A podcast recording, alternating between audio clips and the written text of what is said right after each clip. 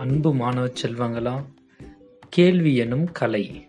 இந்த தலைப்பில் உங்களுக்கு தெரியுமா என்ற பகுதியை நாம் கேட்டு வருகின்றோம்.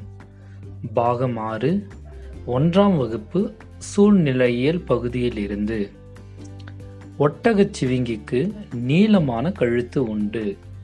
யானைக்கு நீளமான தும்பிக்கை உண்டு. கழுகு வல்லூறு பருந்து.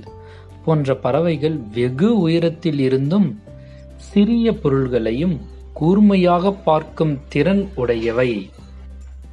நாயின் நுகர்வு திறன் ஸ்மெல்லிங் சென்ஸ் மனிதனின் நுகர்வு திறனை விட நாற்பது மடங்கு அதிகம். நாற்பது மடங்கு. குதிக்க முடியாத ஒரே விலங்கு யானை. குதிக்க முடியாதது யானை.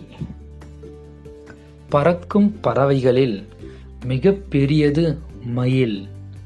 பறக்கும் பறவைகளிலே மிகவும் பெரியது மயில். நெருப்புக் கோழியின் கண்கள் அதன் மூளையை விட பெரியது. கண் மூளையை விட பெரியதாம் நெருப்புக்கோழிக்கு பூக்களின் சிறந்த நண்பன் வண்ணத்து பூச்சி. பூக்களின் சிறந்த நண்பன் வண்ணத்து பூச்சி. எறும்புகள் உணர்நீட்சிகள் மூலம் தங்களுக்குள் பேசிக்கொள்கின்றன. எறும்புகளும் பேசுகின்றன. கேள்வியே சிறந்த செல்வம். நமது பள்ளியே நமது பெருமை. நன்றி மாணவர்களே.